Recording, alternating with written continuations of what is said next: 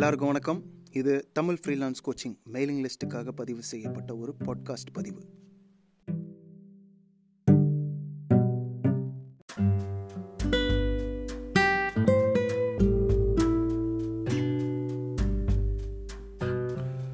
வணக்கம். இன்றைய பதிவில் விஜய் அவர்கள் ஒரு கேள்வி அனுப்பியிருக்காரு. அவர் வந்து நான் வந்து பிஇ ஒரு துறையில் படித்தேன், ஆனால் எனக்கு வந்து இன்ட்ரெஸ்ட் வந்து வீடியோ எடிட்டிங்கில்.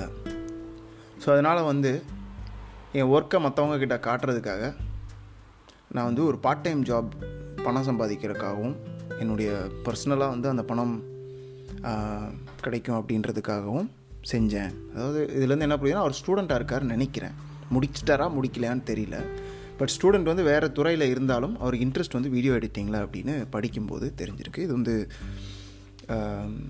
இது வந்து ரொம்ப காமன். நிறைய பேர் வந்து ஒரு விஷயத்தை ட்ரை பண்ணும்போது தான் சரி எனக்கு வந்து வேறு ஒரு இதில் இன்ட்ரெஸ்ட் இருக்குது அப்படின்னு புரியும். சரி, இதனால் வந்து ஃப்ரீலான்சர் ஆகலாம் அப்படின்னு நினச்சி உங்கள் வீடியோஸ்லாம் பார்த்தேன்.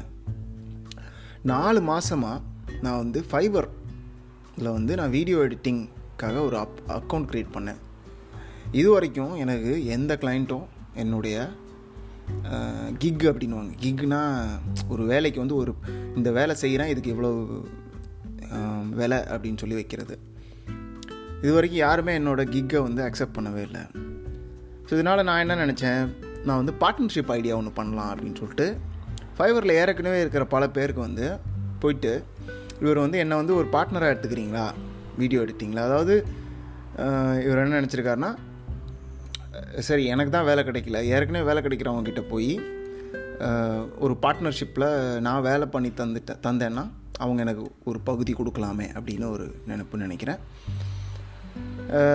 இது இதை நான் அட்டெம்ப்ட் பண்ணி நான் செய்ய முயற்சி செஞ்சப்போ எனக்கு கிடைத்தது ஷேம் ஆஃப் மை செல்ஃப் அப்படின்னு எழுதியிருக்காரு. இங்கிலீஷ் வந்து ஓரளவுக்கு கொஞ்சம் பட்டும் படாமல் தான் எழுதியிருக்காரு. அதனால் வந்து ஷேம் ஆஃப் மை செல்ஃப்ன்ற வார்த்தையை உபயோகிக்கும் போது எனக்கு என்ன புரியுதுன்னா, கண்டிப்பாக வந்து ஒரு ஒரு ஒரு விதமான கூச்சம், அவமானம், அசிங்கம் கண்டிப்பாக வந்து எல்லார்ட்டையும் போய் கேட்டு, நான் எல்லார்ட்டையும் கேட்டு யாருமே எனக்கு பதில் செய்யலை அப்படின்னு போது ஒரு விதமான அசிங்கம் ஏற்படுது அப்படின்னு நினைக்கிறேன். நான் என்ன செய்யட்டும் ப்ரோ அப்படின்னு கேட்டிருக்காரு. நிறையா குரூப்பெல்லாம் ஜாயின் பண்ணேன் வீடியோ எடிட்டிங் பேஸ்டு ஃபேஸ்புக்கில், எல்லாத்துலேயும் போய் என்னுடைய கிக்கை பப்ளிஷ் பண்ணேன். இதுவும் ஒர்க் ஆகலை. அப்புறம் அவர் வந்து அவரோட ஃபைபர் ப்ரொஃபைலில் என்ன எழுதியிருக்காரு அப்படின்னு சொல்லிவிட்டு அதில் வந்து நான் வந்து ரெண்டு வருஷம் வந்து வீடியோ எடிட்டிங்கில் ப்ரொஃபைல் பண்ணியிருக்கேன், அது எக்ஸ்பீரியன்ஸ் இருக்குது, நான் கலர் கிரேடிங் பண்ணியிருக்கேன், க்ரீன் ஸ்க்ரீன் ரிமூவல் பண்ணுவேன், ஆடியோ மிக்சிங் பண்ணுவேன் அண்ட் ஸோ ஆன் அப்படின்னு சொல்லி போட்டிருக்காரு. அதுக்கப்புறம் வந்து இவருக்கு இன்னொரு கேள்வி இங்கே என்ன அப்படின்னா, நான் வந்து பல ப்ரொஃபைல் ஃபைபரில் பார்க்குறேன், அங்கே இருக்கிற டிஸ்கிரிப்ஷனும் இதே மாதிரி தான் இருக்குது சரியா, ஆனால் அங்கே வந்து பார்த்திங்கன்னா நிறைய பேர் வந்து கிளைண்ட் வந்துக்கிட்டே இருக்காங்க, அதே டிஸ்கிரிப்ஷனை தான் நானும் யூஸ் பண்ணுறேன், அப்போ ஏன் எனக்கு வந்து கிளைண்ட் வர மாட்டேங்கிறாங்க அப்படின்னு ஒரு கேள்வி வச்சுருக்காரு. ஸோ இங்கே வந்து நிறைய கேள்வி இருக்குது. அப்புறம் கடைசியில் முடிக்கும்போது என்ன பண்ணியிருக்காருன்னா, அவர் என்னோடய எலிவேட்டர் பிட்ச் ஐடியா வீடியோ பார்த்துருக்காருன்னு நினைக்கிறேன். அப்புறம் அது அதோட எலிவேட்டர் பிட்சையும் எழுதி எனக்கு அனுப்பியிருக்காரு. I will do video editing work in order to promote your ideas in video communication by change, color changing effect, audio editing and so on. What else can I do? Add to it. சரி, முதல் வந்து விஜய்க்கு வந்து நன்றி இந்த கேள்வி கேட்டதுக்கு. வழக்கமாக வந்து ஒருத்தவங்க எழுதுகிற இமெயிலே வந்து அவங்க அவங்க வந்து நம்மளுடைய சஜஷனை ஏற்றுக்குவாங்களா அப்படின்ற அந்த ஒரு யூகம் தெரிஞ்சோ தெரியாமலோ நான் செய்வேன். கடவுள் கிடையாது, பட்டு எல்லாருக்கும் ஒரு இது இருக்கும் இல்லையா, நம்ம டைமை வேஸ்ட் பண்ணக்கூடாது, இவங்ககிட்ட இதை சொன்னால் அட்லீஸ்ட் வந்து ஒரு சான்ஸ் இருக்குது, இவங்களுக்கு இது உபயோகமாக இருக்கும் அப்படின்னு. சில பேரோட இமெயில் பார்க்கும்போது அவங்க அவங்க எழுதுகிற மனநிலையிலே தெரிஞ்சிடும், இவங்க வந்து ஒரு நிதானமான நிலையிலே இல்லை, இவங்ககிட்ட என்ன சொன்னாலும் நம்ம சொல்கிறத கேட்குற நிலைமையிலே இருக்க மாட்டாங்க அப்படின்னு. ஆனால் விஜய் வந்து என்ன பண்ணியிருக்காருன்னா, நம்ம ஒரு மாதிரி அவர் எழுதின விதமும் சரி, நிறையா தப்பு பண்ணுறாரு கண்டிப்பாக, கொஞ்சம் டைம் எடுக்கும், பட் நல்லா எழுதியிருக்காரு நீட்டாக. வந்து அது மாதிரி நான் சொன்னதை செஞ்சு தப்பாக செஞ்சுருந்தாலும் ஒரு ஹோம்ஒர்க் மாதிரி செஞ்சு கரெக்டாக எழுதி அனுப்பியிருக்காரு. அதுக்கு வந்து விஜய்க்கு வாழ்த்துக்கள், பாராட்டுக்கள். இப்போ வந்து இவர் வந்து நிறைய கேள்வி கேட்டனால இது கொஞ்சம் லென்த்தாகவே போகும். நான் ஒன் பை ஒன் போகிறேன். முதல் வந்து ஃபஸ்ட்டு எனக்கு ஸ்ட்ரைக் ஆனது ஷேம் ஆஃப் மை செல்ஃப் அப்படின்னு எழுதியிருக்காரு. எனக்கே அசிங்கமாக போச்சு, யாருமே ரிப்ளை பண்ணல. ஸோ இதை சின்ன வயசில் நானும் அனுபவிச்சிருக்கேன். இது இது ஒரு மாதிரி என்ன சொல்கிறது, எல்லாருக்கும் இதே தான் பாதை அப்படின்ற மாதிரி நினைக்கிறேன். முக்கியமாக வந்து இவர் வந்து காலேஜில் இருக்கிறனால வயசு வந்து இன்னும் கம்மி. அப்போ வயசு ஆக ஆக வயசு கம்மியாக இருக்கும்போது என்ன ஆகும் அப்படின்னா, நம்ம நம்மளை நம்ம எடை போடுறது வந்து மற்றவங்க கண் வழியாக இருக்கும். அதாவது உலகமே நம்மளை எதிர்த்து நின்னாலும் இல்லை எனக்கு தெரியும் அப்படின்ற சொல்கிற தைரியம் வந்து எக்ஸ்பீரியன்ஸ் மூலமாக மட்டும்தான் வரும். சரிங்களா? அதாவது உலகமேனா உலகமே கிடையாது, பல பேர். சரிங்களா? ஒன்று இது வந்து எப்படி சொல்லுவாங்க அப்படின்னா செல்ஃப் வேல்யூ அப்படின்னு சொல்லுவாங்க. அதாவது இங்கே வந்து ஏன் அவளுக்கு அசிங்கம் ஏற்பட்டது அப்படின்னு நான் ஒரு யூகத்தில் சொல்லணும் அப்படின்னா, எல்லாருக்கிட்டையும் போய் கேட்டேன், யாருமே ரிப்ளை பண்ணல, அப்போ எனக்கே அசிங்கமாக போச்சு அப்படின்னா நான் போய் எல்லார்ட்டையும் கெஞ்சினேன்.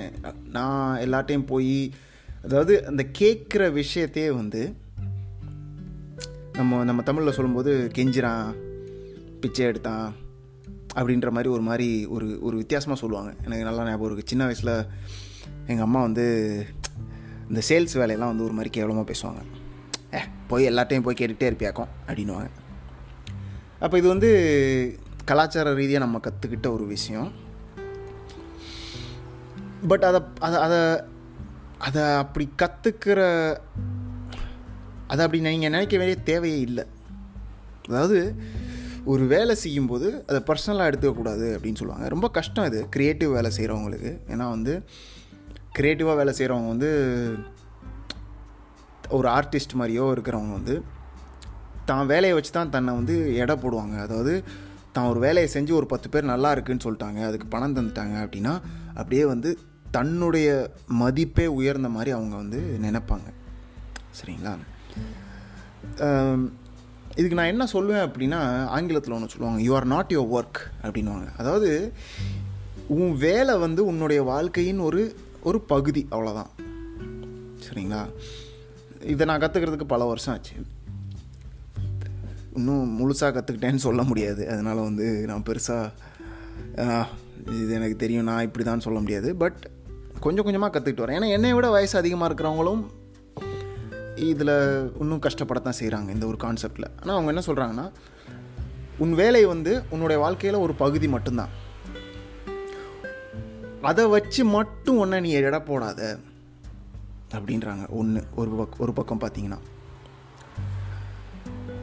ஏன்னா நீங்கள் யோசிச்சு பாருங்கள், உங்கள் வாழ்க்கையில் ஒரு மனிதனாக ஒரு நீங்கள் வந்து ஒரு ஆணோ பெண்ணோ நீங்கள் வந்து உங்களை எடை போடுறது வந்து ஒரே ஒரு விஷயத்தை மட்டும் வச்சு உங்களை முழுக்க முழுக்க நீங்கள் எடை போடுறது வந்து உங்களுக்கு அசிங்கத்தை தான் கொடுக்கும். அதாவது நான் இதை செஞ்சேன், இது சரியாக வரல அப்படின்னா அது ஒன்று ஒரு ஆஸ்பெக்ட். ரெண்டாவது ஆஸ்பெக்ட் நான் என்ன சொல்லுவேன் அப்படின்னா, ரெண்டாவது ஆஸ்பெக்ட் வந்து இதை வந்து இது வந்து உங்களை சார்ந்த விஷயமே கிடையாது. ஒரு உதாரணத்துக்கு எடுத்துக்குவோம். இப்போ நான் நிறையா ட்ராவல் பண்ணனால சில எக்ஸ்பீரியன்ஸ் இருக்குது. இப்போ இந்தோனேஷியாவில் வந்து ஒரு கோயில் பக்கம் போயிட்டுருந்தோம்.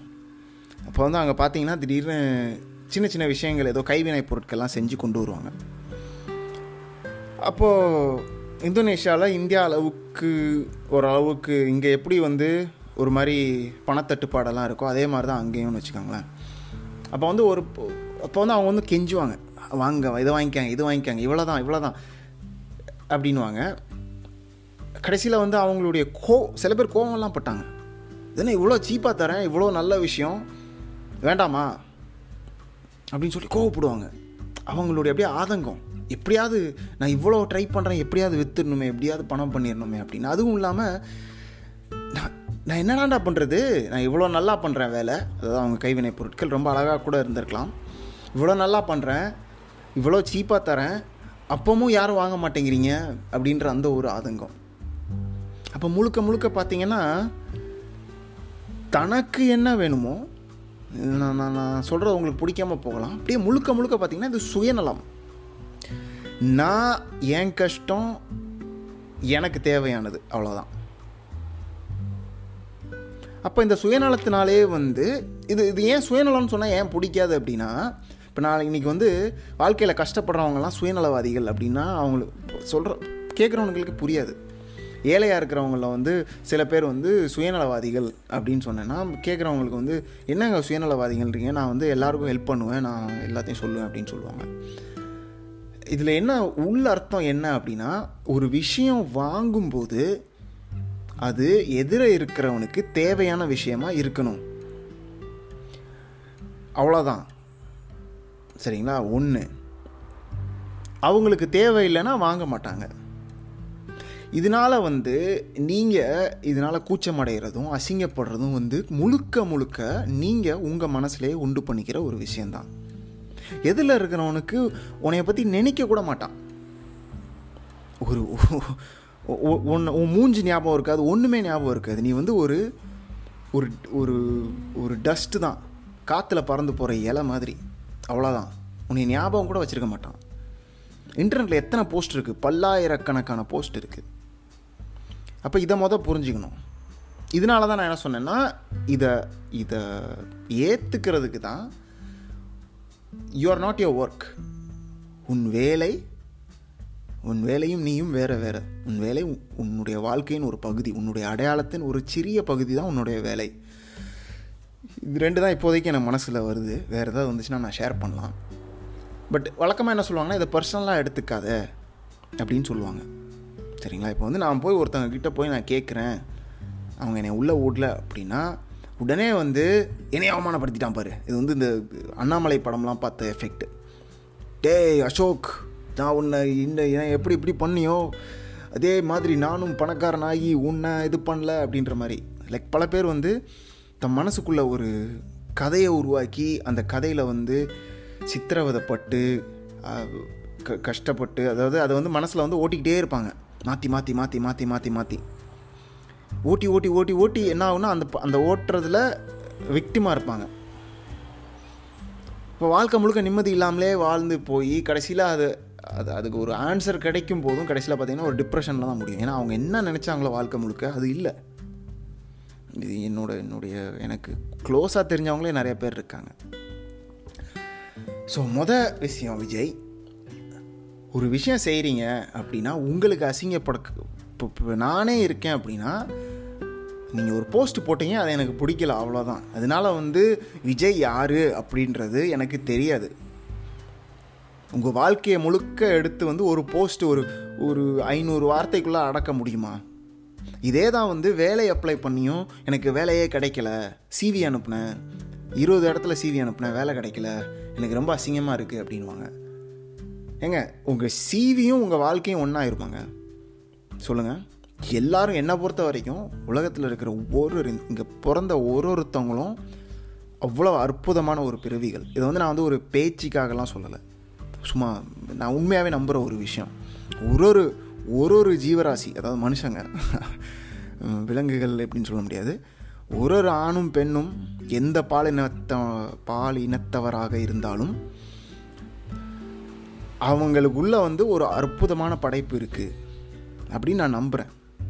அப்போ அந்த படைப்பை வந்து வெளியே காட்டுறதான் கஷ்டம், காட்டுறதுக்கு பயமாக இருக்கும்.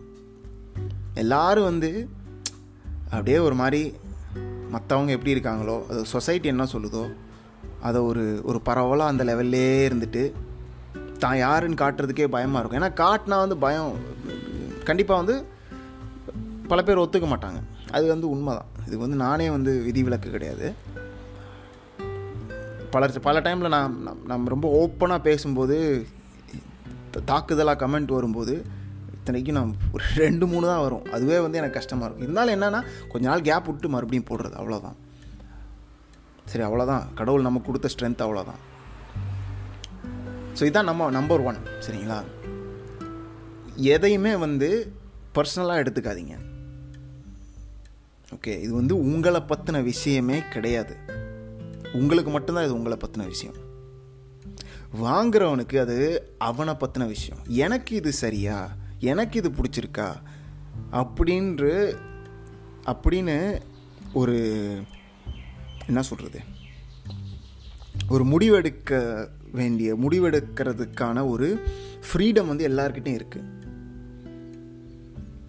ஒன்று சரிங்களா. ரெண்டாவது, நான் ஏற்கனவே இந்த வீடியோவில் சொல்லியிருக்கேன், வழக்கமாக ஃபைவர் அப்படின்ற பிளாட்ஃபார்மை நான் சப்போர்ட் பண்ணவே மாட்டேன். ஏன்னா ஃபைவரில் வந்து எல்லோரும் வந்து ஆட்டு மந்த மாதிரி உங்களுடைய தனித்துவத்தை வந்து உங்களால் எடுத்து வைக்கிறது ரொம்ப ரொம்ப கஷ்டம். எல்லோரும் உலகத்தில் இருக்கிறவங்க எல்லோரும் போய் ஃபைவரில் போய் வேலை பார்க்கணுன்னா எங்கெங்கே போகிறது? உலகத்துலேயே சீப்பான பிளாட்ஃபார்ம் வேறு. வர்ற கிளைண்ட்டெல்லாம் உங்களை மதிக்கவே மாட்டான், உன்னை வந்து ஒரு சுத்தியல் மாதிரி பார்ப்பான். சரி, எனக்கு இது தெரியாது, இதை எவனாலும் பண்ணலாம், நான் இவனுக்கு கொடுக்க போகிறேன். ஆனால் விஜயோட இதிலேருந்து பார்க்கும்போது அவருக்குள்ளே வந்து ஒரு வெறி இருக்குது. ஒரு என்ன சொல்கிறது, எனக்கு வந்து வீடியோ எடிட்டர் ஆகணும், எனக்கு ரொம்ப பிடிக்கும், அவர் கலர் கிரேடிங் எல்லாம் உட்காந்து படிக்கிற ஒரு ஆள், எவ்வளோ இன்ட்ரெஸ்ட்டாக உள்ளே போகிறாரு அப்படின்றது தெரியுது. அப்போ ஃபைவர் மாதிரி பிளாட்ஃபார்மில் போகவே கூடாது. முத அந்த பார்ட்னர்ஷிப் ஐடியா நல்ல விஷயம், ஆனால் அது வந்து ஒரு ஃபஸ்ட்டு ஸ்டெப்பாக எடுத்துக்கோங்க. ஏன்னா அவரே வந்து எல்லாருக்கிட்டையும் போய் அப்ரோச் பண்ணது வந்து கண்டிப்பாக வந்து ஒரு யூனிக்கான ஒரு விஷயம். சரி, இதுதான் வந்து நான் பதினஞ்சு நிமிஷம் ஆச்சு ஷேமை பற்றி பேசினதுக்கு. ஏன்னா வந்து இது ரொம்ப முக்கியம். இது வந்து நம்மளை தடுக்கும். நம்ம எந்த அளவுக்கு வந்து இதுக்கு இதுக்கு தான் வந்து நான் எல்லாத்தையும் சொல்லுவேன், எல்லாரும் வாழ்க்கையில் வந்து சேல்ஸ் ஜாப் இருக்க பார்க்கணும் அப்படின்னு. ஏன்னா சேல்ஸ் ஜாப் பண்ணும்போது மட்டும்தான் இந்த அசிங்கத்தை தாண்டி போக முடியும். ஒருத்தங்கிட்ட போய் கேட்டு அவன் வேண்டாம் அப்படின்னு சொல்லும்போது, இல்லை ஒரு டீல் பேசி நீங்கள் அங்கே போய் எல்லோரும் சேல்ஸ் பண்ணும்போது மொதல் எப்படி ஆரம்பிப்பாங்க அப்படின்னா, இது எப்படியாவது விற்றுணும், விற்றா சக்ஸஸ், விற்கலைன்னா சக்ஸஸ் இல்லை அப்படின்ற அந்த ஒரு மைண்ட் செட்டில் தான் ஆரம்பிப்பாங்க. இதுதான் சொல்லுவேன், சேல்ஸுன்றது அது உங்களை பற்றி, இது வந்து உங்களுடைய கேம் கிடையாது. உங்களுக்கு வந்து இது வந்து ஒரு கேம் கிடையாது. இது வந்து இது வந்து அதுக்கு கொஞ்சம் மீறின விஷயம். இது இது ரொம்ப பேசி வந்து இந்த டைமில் வந்து வேஸ்ட் பண்ண தேவையில்லை. அடுத்தது, நிறைய குரூப்புக்கு போனேன், எல்லாருக்கிட்டையும் போய் என்னோடய கிக்கை வந்து பப்ளிஷ் பண்ணேன், இதுவும் ஒர்க் ஆகலை. ம மறுபடியும் அதே தான். உங்களை மாதிரி வந்து ஆயிரக்கணக்கில் மக்கள் வந்து செய்கிறாங்க. இது வந்து அடித்தளமான விஷயம். இதே இதே இது ஒரு பேரல் பார்க்கணும் அப்படின்னா, பல பேர் வந்து நூறு கம்பெனிக்கு நான் ரெஸ்யூம் அனுப்புனேன், எவனுமே எனக்கு வேலையை கொடுக்கல, எவனுமே திரும்பியே பண்ணல அப்படின்னு. இதுக்கு வந்து அண்டர்லைன் ஸ்கிரிப்ட் என்னென்னா, உங்கள் நீங்கள் நம்புறீங்க நூறு நூறு கம்பெனிக்கு ரெஸ்யூம் அனுப்புனா நடக்கும் அப்படின்னு நீங்கள் நம்புனீங்க. அதை ஃபேஸ் பண்ணுறது தான் கஷ்டமாக இருக்கும். அதாவது இன்றைக்கி வந்து நான் கஷ்டப்பட்டேன் அப்படின்றத விட, இப்படி பண்ணால் நடக்கும் நான் நம்பினேன், ஆனால் அதெல்லாம் பொய்யான நம்பிக்கையாக போச்சு, நான் நம்பிட்டு இருந்த விஷயம் வந்து ஒரு உண்மை இல்லை அப்படின்றத எதிர்கொள்கிறது தான் கஷ்டம் இங்கே. இது நமக்கே கூட சொல்ல தெரியாது பல பேருக்கு.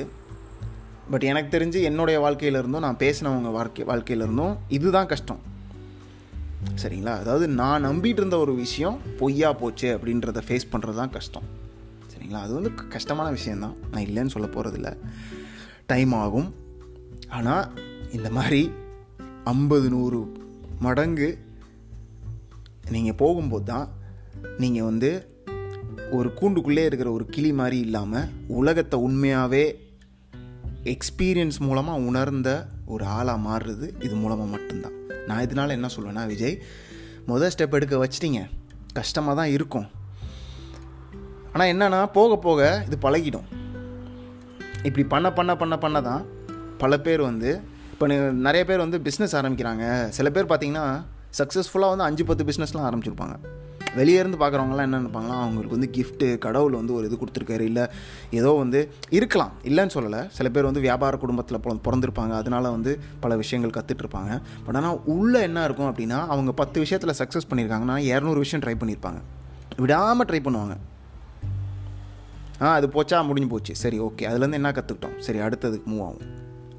இதுக்கு இதுக்கு வந்து நான் மறுபடியும் ஓப்பனாக சொல்கிறேன், இதுக்கு நானும் வந்து பெரிய எக்ஸ்பர்ட்லாம் கிடையாது, நானும் உங்களை மாதிரி வாழ்க்கையில் போயிட்டு தான் இருக்கேன். ஆனால் எனக்கு தெரிஞ்சு விஜய்க்கெலாம் நான் வந்து ஏன் அட்வைஸ் பண்ணுறேன்னா, கண்டிப்பாக வந்து என்கிட்டேருந்து விஜய் கற்றுக்கிறதுக்கு நிறைய விஷயம் இருக்கலாம் அப்படின்னு எனக்கு தெரியும். நான் அவருக்கு வயசும் சரி, அனுபவமும் சரி, அதனால தான் வந்து நான் இந்த ஒரு டோனில் பேசுகிறது. சரிங்களா. அதனால வந்து நான் அவங்கள வந்து தாழ்த்தியோ இல்லை அப்படியெல்லாம் பேசுகிறேன்னு நினச்சிக்காதீங்க.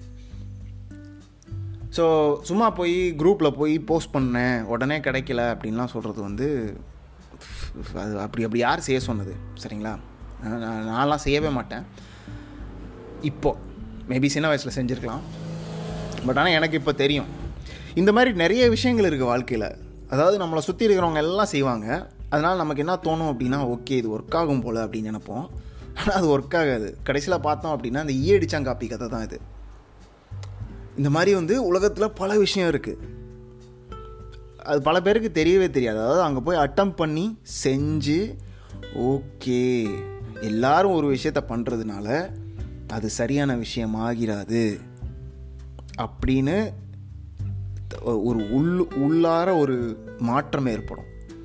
அதை வந்து நீங்கள் ப பல பேர்கிட்ட போய் நீங்கள் காட்டு கற்று கற்றுனாலும் அவங்களுக்கு அது உள்ளே போகாது. இது வந்து பட்டு தான் தெரிஞ்சுக்கணும், வேறு வழியே கிடையாது.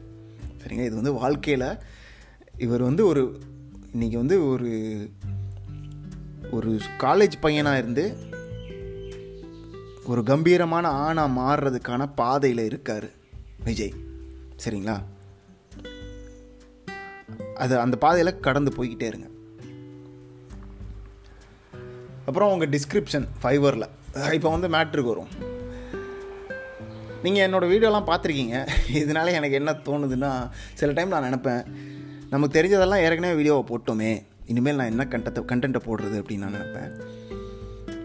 பட் எனக்கு என்ன தோணுதுன்னா, என் கண்டென்ட் இன்னும் இம்ப்ரூவ் ஆகலாம். ஏன்னா நான் நான் இதை படிக்கும்போது என்ன சொல்கிறேன்னா, நான் சொன்னது நீங்கள் செய்யவே இல்லையே அப்படின்னு எனக்கு தோணுது. பட் இங்கே வந்து ரெண்டு பேரும் ரெண்டு பக்கமும் இருக்குன்னு நினைக்கிறேன். நானும் வந்து உங்களுக்கு என்ன கஷ்டம் இருக்குது அப்படின்னு கரெக்டாக புரிஞ்சிக்க முடியல என்னால். சரிங்களா, ஏன்னா வந்து நான் நான் சொல்கிறத வந்து ஃபாலோ பண்ணவே இல்லை. அதாவது உங்களுடைய ஸ்கில் மூலமாக நீங்கள் வந்து உங்களை வெளியே போடாதீங்கன்னே சொல்லுவேன். சரிங்களா, சாஃப்ட்வேர் டெவலப்பர், வெப் டெவலப்பர், இந்த டெவலப்பர் அப்படின்னு போடாதீங்கன்னு சொல்லுவேன். ஆனால் நீங்கள் வந்து உங்களை லேபிள் பண்ணிக்கிறதே வந்து நான் வந்து வீடியோ எடிட்டர் அப்படின்னு தான் போடுறீங்க. சரிங்களா, அப்போ அங்கேயே வந்து என்ன ஆகுது அப்படின்னா, உங்களை வந்து ஒரு சுத்தியல் மாதிரி தான் பார்ப்பாங்க. வீடியோ எடிட்டர் அப்படின்றது எனக்கு தேவை அப்படின்னு யாருக்கு தெரியும்? பல பேரை வச்சு வேலை வாங்குகிற ஒரு ஃபேக்ட்ரி மாதிரி நடத்துகிற ஆளுங்களுக்கு தான், ஓகே எனக்கு வந்து கேமராமேன் வேணும், எடிட்டர் வேணும், அப்புறம் போஸ்ட் ப்ராசஸர் வேணும், ஆடியோ கொடுத்த வேணும் அப்படின்னு வேணும். உங்களுக்கு டைரெக்டாக வந்து கிளைண்ட்டோட வேலை பார்க்கணும், பணம் சம்பாதிக்கணும் அப்படின்னா, இப்போ ஒரு ஒரு உதாரணத்துக்கு சொல்கிறேன், வீடியோ எடிட்டராக இருக்கேன்னு சொல்கிறீங்க. நிஜ வாழ்க்கையில் உங்களை சுற்றி ஃபோட்டோகிராஃபியில் இன்ட்ரெஸ்ட் இருக்கவங்களோட பேர் பண்ணிக்கோங்க, வீடியோவில் இன்ட்ரெஸ்ட் இருக்கவங்களோட பேர் பண்ணிக்கோங்க. பேர் பண்ணிவிட்டு உங்கள் ஊரில் இருக்கிற ஒரு உதாரணத்துக்கு காது குத்தோ இல்லை கல்யாணமோ இல்லை ஏதோ ஒன்று, சரிங்களா, பிறந்தநாள் விழாவோ ஏதோ ஒன்று நான் வந்து பண்ணித்தரேன் அப்படின்னு போங்க. போய் அங்கே போய் உங்கள் க்ரீன் க்ரீன் க்ரீன் ஸ்க்ரீனை செட் பண்ணுங்கள். அதாவது ஃபைனலாக ஒரு ப்ராடக்ட் எடுத்து கொடுங்க. அப்போ உங்களை என்ன பார்ப்பாங்க? வீடியோ எடிட்டர் நான் கூப்பிடுவாங்க உங்கள் கிளைண்ட்டு இல்லை. அவங்க என்ன சொல்லுவாங்கன்னா, இவர் வந்து தெரில ஃபோட்டோகிராஃபர், அவங்களுக்கு என்ன வார்த்தை தெரியுமோ அவங்க அதை யூஸ் பண்ணுவாங்க. இது வந்து நான் நம்ம ஊரில் சொல்கிறேன். அப்போ அங்கே தான் வந்து ரியல் வேர்ல்டு எக்ஸ்பீரியன்ஸ் கிடைக்கிது. இன்னொன்று வந்து நான் ஃப்ரீயாக பண்ணித்தரேன் அப்படின்னு உங்கள் ஊரில் உங்களை சுற்றி இருக்கிறவங்கள நீங்கள் கன்வின்ஸ் பண்ண போது ட்ரை பண்ணுங்கள். சரிங்களா, ஆக்சுவலி ஃப்ரீயாக பண்ணித்தரேன்னு சொல்லக்கூடாது. நான் என்ன சொல்லுவேன்னா, நாலஞ்சு சாம்பிள் ரெடி பண்ணிவிட்டு இந்த மாதிரி ஒரு ஒரு விஷயத்தில் கான்சென்ட்ரேட் பண்ணுறேன் அப்படின்னு சொல்லிவிட்டு ஒரு ஒரு கல்யாணம் அப்படின்னு ஒரு கோல் வச்சுக்கோங்க. ஒரு கல்யாண வீடியோ எடிட் பண்ணுறதோ இல்லை கல்யாணம் வந்து ரொம்ப கஷ்டம், ரொம்ப லாங்காக இருக்குது அப்படின்னா, ஏன்னா இப்போ வந்து பல கல்யாணத்தில் வந்து ஒன்றுக்கு மேற்பட்ட ஃபோட்டோகிராஃபர் வைப்பாங்க. அதாவது ஒரு பேக்கப் மாதிரி, ஒன்று தப்பாகிடுச்சு அப்படின்னா இன்னொருத்தர் கவர் பண்ணிக்கிறாரு அப்படின்ற மாதிரி வச்சுக்கோங்க. அப்போ நீங்கள் அப்படி கூட வச்சுக்கலாம். அப்போ நான் என்ன சொல்கிறேன் அப்படின்னா, video editor video editor video எடிட்டர்னு உங்களை கூப்பிடாமல், நிஜ வாழ்க்கையில் ஒரு வீடியோ எடிட்டரால் எந்த அளவுக்கு ஃபைனல் கஸ்டமர் ஃபைனல் கிளைண்ட்டுக்கிட்ட ஒரு ஒரு ப்ராடக்டை கொண்டு போய் சேர்க்க முடியுமோ அதை செய்கிறதுக்கான வழியை பாருங்கள். அது மூலமாக தான் உங்களுக்கு உண்மையான வாழ்க்கை எக்ஸ்பீரியன்ஸ் வரும். சரிங்களா, நீங்கள் வந்து உங்கள் உங்கள் கம்ப்யூட்டரில் உட்காந்துக்கிட்டு யூடியூப்பில் பத்து வீடியோ பார்த்துட்டு அதில் கலர் கிரேடிங் எப்படி பண்ணுறது, க்ரீன் ஸ்க்ரீன் எப்படி பண்ணுறது, ஆடியோ மிக்சிங் எப்படி பண்ணுறதுன்னு படித்து ஒரு சாம்பிள் நீங்களே பண்ணுறது ஒன்று. அது பண்ணக்கூடாதுன்னு சொல்லலை, அது முக்கியம்தான். அது மூலமாக தான் வேலையை கற்றுக்குறோம். அதை கற்றுக்கிறது வந்து பேஸ் ஸ்டெப்பு, வெறும் அடித்தளம் மட்டும்தான். அது வந்து பில்டிங் கிடையாது. பில்டிங் கட்டுறதுக்கு நீங்கள் பண்ணுற ப்ராடக்ட்டு இன்னொருத்தனுக்கு பிடிச்சதாக இருக்கணும், அவ்வளோதான். அப்போ அவங்கள எப்படி புரிஞ்சுக்கிறது, அவங்கக்கிட்ட எப்படி பேசுகிறது, அவங்கக்கிட்ட கொண்டு போய் எப்படி சேர்க்குறது, அவங்க எப்படி ரியாக்ட் பண்ணுறாங்க, மொதல் வந்து காது கொடுத்து எப்படி கேட்குறது. இப்போ வந்து இன்னொன்று என்ன சொல்லுவேன்னா, விஜய் வந்து மாறிட்டு வராருன்னு நினைக்கிறேன். ஆனால் பல இதுக்கு முன்னாடி இருந்ததெல்லாம் பார்த்தோன்னா, நான் போய் பத்து இடத்துல போஸ்ட் பண்ணேன் அப்படின்னா, நீங்கள் வந்து இன்னும் கவனிக்கிற ஸ்டேஜில் இல்லை. நான் பாட்டுக்கு ஒன்று நினச்சேன், அதை பண்ணிக்கிட்டே இருப்பேன், அது நடக்கலை அப்படின்னோடனே அந்த ஒரு ஆதங்கத்தில் தான் இப்போ வந்து என்கிட்ட வந்து போட்டிருக்காரு இந்த வீடியோ. ஸோ நான் மொதல் என்ன சொல்வேன்னா, இந்த நான் வீடியோ எடிட்டராக இருக்கேன் அப்படின்னு சொல்கிறதெல்லாம் நிறுத்துங்க. நிறைய ஃபோக்கஸ் இருக்குது சரிங்களா. ஃபார் எக்ஸாம்பிள், நீங்கள் வந்து சோஷியல் மீடியா வீடியோ வந்து இப்போ வந்து ரொம்ப பூமில் இருக்குது. அப்போ அங்கே இன்னொன்று வந்து என்னென்னா, இவர் வந்து ரொம்ப டெக்னிக்கலாக நான் பண்ண போகிறேன். அதாவது இந்த இது வந்து இன்னொரு கான்செப்ட் வச்சுருப்பாங்க, நிறைய பணம் சம்பாதிக்கிறதுக்கு நிறைய கஷ்டமான வேலையை செய்யணும், நிறைய டெக்னிக்கலான வேலையை செய்யணும் அப்படின்னு நினைப்பாங்க நிறைய பேர். அப்போ உள்ளே வந்து என்ன பண்ணுவாங்கன்னா, நான் இவ்வளோ வேலை பார்த்துருக்கேன் பாரு, அப்படியே colour grading, green screen removal, பத்து லேயர் போடுக்கிறது, கஷ்டமான அனிமேஷன் பண்ணுறது, அப்படியே ரொம்ப ரொம்ப கஷ்டமான விஷயங்கள்லாம் செய்கிறது. ஆ வெளியே இருக்கிறவனுக்கு என்ன தெரியும்? ஒன்றும் தெரியாது. வெளியே இருக்கிறவனுக்கு ஒரே தான் அவுட்புட் என்ன, எக்ஸ்பீரியன்ஸ் என்ன, கடைசியில் என்னால் என்ன பார்க்க முடிஞ்சுது, அது சரியான டைமில் கொண்டு வந்து சேர்த்தியா, எனக்கு பிடிச்ச மாதிரி இருக்கா, ஒரு தேவை இருக்கிற இடத்துல கொண்டு வந்து போட்டியா, அதுதான் முக்கியம் சரிங்களா. இது இது வந்து ரொம்ப முக்கியம். ஏன்னா நான் வாழ்க்கையில் பல வருஷம் வந்து இதை புரிஞ்சிக்காமல் ஒரு ஸ்டேட்லேயே வந்து ஒரு பல வருஷங்கள், ஒரு ஆறு ஏழு வருஷம் சரிங்களா, ஒரு ஒரு பெஞ்சை தேய்ச்சே என் வாழ்க்கையை ஓட்டிட்டேன். அதை நீங்களும் பண்ண வேண்டாம். உள்ளே இறங்குங்க, களத்தில் இறங்குங்க சரிங்களா. அதனால் வந்து இந்த இந்த கஷ்டப்பட்டு செய்கிற வேலையெல்லாம் ஓகே தான் சரிங்களா. இது வந்து இன்னொரு பக்கம் பார்த்தோன்னா, சாஃப்ட்வேர் டெவலப்மெண்ட்டில் என் நமக்கு தெரிஞ்ச ஃபீல்டில் சொல்கிறேன், சாஃப்ட்வேர் டெவலப்மெண்ட் எல்லாத்தையும் ஸ்க்ராட்சிலேருந்து பண்ணுறேன் அப்படின்னு வாங்க. ஸ்க்ராட்சில் இருந்துன்னா ஈஸியாக ஒரு விஷயம் இருக்கும், அப்படி இல்லாமல் எல்லாத்தையும் நானே பண்ணுறேன் அப்படின்னு சொல்லுவாங்க சரிங்களா. இதுக்கு சமையலுக்கு ஒரு இது வச்சுக்கலாம்னா, மசாலா பொடி வாங்குறதுக்கு பதிலாக நான் எல்லாத்தையும் வந்து மசாலாவே வந்து நானே பண்ணேன், வீட்டிலே பண்ண மசாலா அப்படின்னு சொல்லுவாங்களா, அதுக்கு ஒரு ஒரு உதாரணம் வச்சுக்கலாம். இப்போ கடைசியில் வந்து நீங்கள் வீட்டிலே பண்ண மசாலாலாம் பண்ணலாம் சரிங்களா. அது வந்து எங்கே செல்லுபடி ஆகும் அப்படின்னு உங்களுக்கு தெரியணும். இப்போ வந்து நீங்கள் ரோட்டு கடை போடுறீங்க அப்படின்னா, அங்கே வந்து வீட்டிலே பண்ண மசாலா போட்டிங்கன்னா அதை அப்ரிஷியேட் அதை அதை அதை அப்ரிஷியேட்டாவது பண்ணுவாங்களா? ரோட்டு கடைக்குன்னு ஒரு எக்ஸ்பெக்டேஷன் இருக்கும், பசி இருக்கும், எனக்கு ஓரளவுக்கு சுவை இருக்கணும், சட்டுன்னு வரணும், ஒரு எவ்வளோ நான் பணம் கொடுக்கணும்னு எதிர்பார்க்குறேனோ அவ்வளோ எதிர்பார்க்கணும், கொடுத்தேன்னா மறுபடியும் வருவாங்க. அங்கேருந்து அடுத்த லெவலுக்கு போனீங்கன்னா கொஞ்சம் ஒரு சின்ன ரெஸ்டாரண்ட் மாதிரி ஆரம்பிக்கிறோம், அங்கே ஒரு எக்ஸ்பெக்டேஷன் இருக்கும். இந்த வீட்டிலே பண்ண மசாலா இந்த மாதிரி விஷயம்லாம் என்ன அப்படின்னா, சில பேர் வந்து ஒரு பயங்கர எக்ஸ்பென்சிவான ஒரு இடம் இருக்குது, ஒரு ஃபைவ் ஸ்டார் ஹோட்டல் இருக்குது, த்ரீ ஸ்டார் ஹோட்டல் இருக்குது, இல்லை ரொம்ப ஃபேமஸான ரெஸ்டாரண்ட் இருக்குது, இப்போ பயங்கர விலை உயர்ந்த ரெஸ்டாரண்ட் இருக்குது, அங்கே பண்ணுற விஷயத்த தப்பான இடத்துல வந்து ப்ராக்டிஸ் பண்ணுவாங்க. சில விஷயங்களை சில இடத்துல மட்டும்தான் அதுக்கு பேரும் புகழும் கிடைக்கும் சரிங்களா. எல்லாரும் அங்கேயே இருக்கணும் அப்படின்னு நினைக்கிறது முட்டாள்தனம் என்னை பொறுத்த வரைக்கும். ஏன்னா அங் அதாவது ஃபைவ் ஸ்டார் ஹோட்டல் தான் கெத்து அப்படின்னு நினைக்கிறது வந்து உங்கள் மனசில் தான் இருக்குது. என்னை பொறுத்த வரைக்கும் எல்லா விஷயமும் ஒரு வியாபாரம் தான். நீங்கள் வந்து ஒரு ரோட்டு கடை போட்டாலும் அதை வித்தியாசமாக எப்படி செய்யலாம் அப்படின்னு யோசிக்கலாம். அங்கேயும் மக்கள் தான் வராங்க, மக்களுக்கு தேவையானதை நீங்கள் கொடுக்குறீங்க, அங்கேயும் லாபம் இருக்குது, அங்கேயும் வந்து செலவு இருக்குது சரிங்களா. ஸோ இது வந்து உங்கள் மனசில் தான் இருக்குது.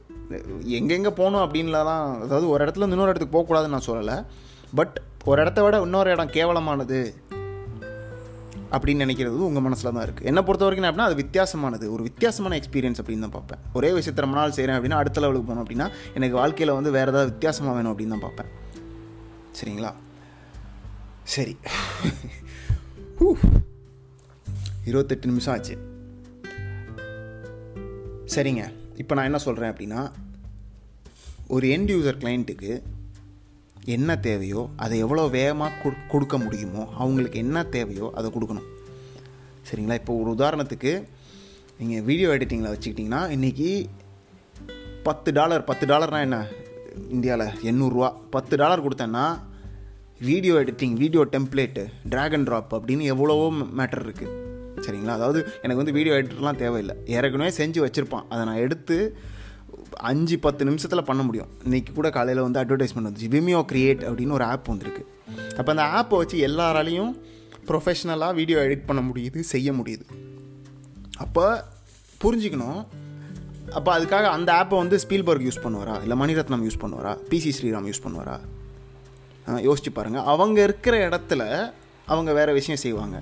நமக்கு கையில் என்ன இப்போதைக்கு என்ன இருக்கோ அது மூலமாக ஒரு சேவையை வழங்க ஆரம்பிங்க. அதாவது நம்ம நம்ம கையில் ஒன்று இருக்கும், அதாவது நம்மளை சுற்றி ஒரு ஆடியன்ஸ் இருப்பாங்க. இப்போ வீடியோ எடிட்டிங் இருக்கு இருக்கீங்கன்னா நான் நிச்சயமாக சொல்கிறது, கல்யாண வீட்டுக்கு வீடியோ செய்கிறது, நம்ம நம்மளை சுற்றி இருக்கிறவங்க செய்கிறது, ஒரு கமர்ஷியல் ஒரு அட்வர்டைஸ்மெண்ட் ஃபிலிம், நம்மளை சுற்றி இருக்கிற லோக்கல் பிஸ்னஸ்க்கு அட்வர்டைஸ்மெண்ட் பண்ணுறது அப்படின்னு ஆரம்பிங்க. சின்னதாக ஆரம்பிங்க. ஒரு நிஜ வாழ்க்கை ப்ராஜெக்டாக அது செய்யுங்க. செஞ்சுட்டு அதுக்கப்புறமா வந்து நான் இன்டர்நேஷ்னலாக வேலை பார்க்கணும், ஆன்லைனில் வேலை பார்க்கணும், இதெல்லாம் பாருங்கள். சரிங்களா? ஒன்றுமே தெரியாமல் சும்மா ஆன்லைனில் பண்ணுறது வந்து ஈஸி. ஏன்னா வந்து நீங்கள் சொல்கிற அந்த ஷேம் இருக்கு இல்லையா, ஒரு கம்ப்யூட்டர் முன்னாடி உங்களால் ஒரு விஷயத்தை போட்டு அவன் ரிப்ளை பண்ணும்போதே அசிங்கம் வருது. நிஜ வாழ்க்கையில் போய் பேசுகிறதுக்கு எவ்வளோ மனதைரியம் வேணும். ஆனால் நீங்கள் அதை தாண்டி நிஜ வாழ்க்கையில் போய் அந்த பயத்தை தாண்டி முன்னால் போய் அஞ்சு பேர்கிட்ட பேசி அதுக்கப்புறம் உங்கள் மைண்டில் ரெஜிஸ்டர் ஆகும். சரி, இந்த அசிங்கம் அதெல்லாம் வந்து என் மைண்டுக்குள்ளே தான் இருக்குது, இருபது பேர்கிட்ட பேசினா தான் ஒன்றாவது ரிப்ளை வருது, அந்த ஒன்றிலேருந்து சில பேர் மட்டும்தான் வந்து அது வந்து அடுத்த மீட்டிங் கூப்பிடுவாங்க, டீல் வரும், இதெல்லாம் தெரியும். இதுதான் வந்து நிஜ வாழ்க்கை எக்ஸ்பீரியன்ஸ். இதை நீங்கள் எப்படியாவது எடுத்துக்க ட்ரை பண்ணுங்கள். இதுதான் இன்னொரு ரீசன் வந்து நான் வந்து இந்த காலேஜ் பசங்க எக்ஸ்பீரியன்ஸ் இல்லாதவங்களுக்கெலாம் இந்த சேனல்லையும் இந்த இதுலேயும் வந்து நான் அட்வைஸ் பண்ணுறத வந்து நிறுத்தினது. ஏன்னா எனக்கு வந்து அவங்க வந்து என்ன கேட்குறாங்கன்னா, ப்ராக்டிக்கலி வந்து நான் வேலையை செய்ய மாட்டேன் ஆனால் ஈஸியாக எனக்கு வந்து கிடைக்கணும் அப்படின்றாங்க. நான் என்ன சொல்கிறேன், நீ இறங்கி எக்ஸ்பீரியன்ஸ் பண்ணி நிஜ வாழ்க்கை அனுபவம் கிடைத்தா மட்டும்தான் அது வேலை. கம்ப்யூட்டரில் உட்காந்து டுட்டோரியல் பார்த்து இல்லை வந்து வெறும் ஸ்கில் மட்டும் எடுத்துக்கிறது வந்து வேலை கிடையாது. அதாவது மனிதங்கள் மனிதர்களோடு நீங்கள் பேசி அவங்க தேவையை புரிஞ்சுக்கிறது இதெல்லாம் சேர்ந்து முன்னால் போகிறது மட்டும்தான் வேலை. சரிங்களா? அப்போ அந்த வேலையை பார்க்குறதுக்கான வழியை பாருங்கள். இவ்வளோ தூரம் இறங்கிட்டீங்க, கொஞ்சம் பிரேக் எடுத்துக்கோங்க. சரிங்களா? இது வந்து இப்போ உடனே பண்ணணும்னு அவசியம் இல்லை. ரொம்ப மன உளைச்சலான ஒரு நிலைமையிலையும் இருக்கீங்கன்னு நினைக்கிறேன். காலேஜ் படிக்கிறீங்க, கொஞ்சம் ஈஸியாக எடுத்துக்கோங்க, மறுபடியும் ட்ரை பண்ணுங்கள். சரிங்களா? அது மாதிரி எப்படியாவது இந்த இந்த அசிங்கம் அவமானம் இதெல்லாம் இருக்கிறத வந்து நிறுத்திக்கோங்க. இன்னொன்று என்ன சொல்லுவேன் அப்படின்னா, ஒரு சின்ன ஷார்ட்கட்னு வச்சுக்கோங்களேன் இந்த எபிசோட் முடிக்கிறதுக்கு முன்னாடி. ஃப்ரேம் கண்ட்ரோல் அப்படின்வாங்க. இதெல்லாம் வந்து ஒரு மாதிரி பொய்யான விஷயங்கள். அதனால் வந்து இது வந்து ஒரு ஷார்ட் டேர்முக்கு தான் வச்சுக்கணும். சரிங்களா? ஆனால் இது இது மூலமாக வந்து வாழ்க்கையில் அடுத்த படிக்கு கொண்டு போகலாம். ஃப்ரேம் கண்ட்ரோல் அப்படின்னா என்ன அப்படின்னா, இப்போ நீங்கள் வந்து ஏஆர் ரகுமான்னு வச்சுக்கோம். சரிங்களா? ஏஆர் ரகுமானாக இருக்கீங்க, உங்கள் இசையை வந்து நல்லா இல்லை அப்படின்னு ஒருத்தன் சொல்கிறான், சிரிக்கிறான்னு வச்சுக்கோம். ஒன்று போடுறீங்க, சிரிக்கிறான், நல்லாவே இல்லையே அப்படின்னு சொல்கிறான். அப்போ நீங்கள் அதுக்கு எப்படி ரியாக்ட் பண்ணுவீங்கன்னு சொல்லுங்கள். நீங்கள் என்ன நினைக்கிறீங்க? ஏஆர் ரகுமான் கோவப்படுவார்னு நினைக்கிறீங்களா, இல்லை அசிங்கப்படுவார்னு நினைக்கிறீங்களா, ஐயோ இப்படி சொல்லிட்டானே அப்படின்னு சொல்லிட்டு அப்படியே மன உளைச்சலுக்கு போவார்னு நினைக்கிறீங்களா? இல்லை. சரியா? அப்போது இந்த மாதிரி ஒரு கஷ்டமான சுச்சுவேஷனுக்கு என்ன சொல்லுவாங்கன்னா, உங்களை அந்த மாதிரி ஒரு சக்ஸஸ்ஃபுல்லான ஆளாக மனசில் எண்ணிக்கங்க. சும்மா ஒரு ஷார்ட்கட்டுக்கு அந்த நினப்பில் எல்லாத்தையும் அணுகுங்க. இப்போ நாளைக்கு வந்து ஒருத்தன் வந்து அதை ரிஜெக்ட் பண்ணான் அப்படின்னா உடனே வந்து எனக்குள்ளே ஏதோ கோ பிரச்சனை இருக்குது, நான் சரியில்லை, எனக்கு திறமை இல்லை அப்படின்ற அந்த ஒரு நினைப்புக்கு போகாமல், சரி இது வந்து ஒரு எக்ஸ்பெரிமெண்ட் மாதிரி பாருங்கள். சரிங்களா? ரொம்ப கஷ்டம். நான் ஏற்கனவே இந்த அட்வைஸ் எனக்கு சொல்லும்போது தான் எனக்கு கோவம்லாம் வந்திருக்கு, இது எப்படா பண்ணுறது அப்படின்லாம் நினச்சிருக்கேன். பட் இதை தவிர வேறு வழியே இல்லை. சரிங்களா? மனசு உள்ளே மாறணும். அதுக்கு கொஞ்சம் பொறுமையாக பக்குவமாக டைம் எடுத்து கொஞ்சம் என்ன சொல்கிறது, கொஞ்சம் ஆன்மீக வழிகள் எல்லாம் இருக்கணும். சரிங்களா? அதுக்கப்புறம் தான் வந்து விடாமல் அது அது எல்லாம் நடந்தாலும் விடாமல் வேலை செய்யுங்க. சரிங்களா? ஒரு ஒரு டைரி போட்டுக்கோங்க. இதுதான் இலக்கு, இதெல்லாம் ட்ரை பண்ணேன், இதெல்லாம் நடந்துச்சு, இங்கே யாருக்கும் பேச முடியலன்னா அந்த டைரியில் எழுதுங்க. இதை ஒரு ரெண்டு மூணு மாதம் செஞ்சிங்கன்னா கண்டிப்பாக முன்னால் போகும்போது நடக்கும். நன்றி.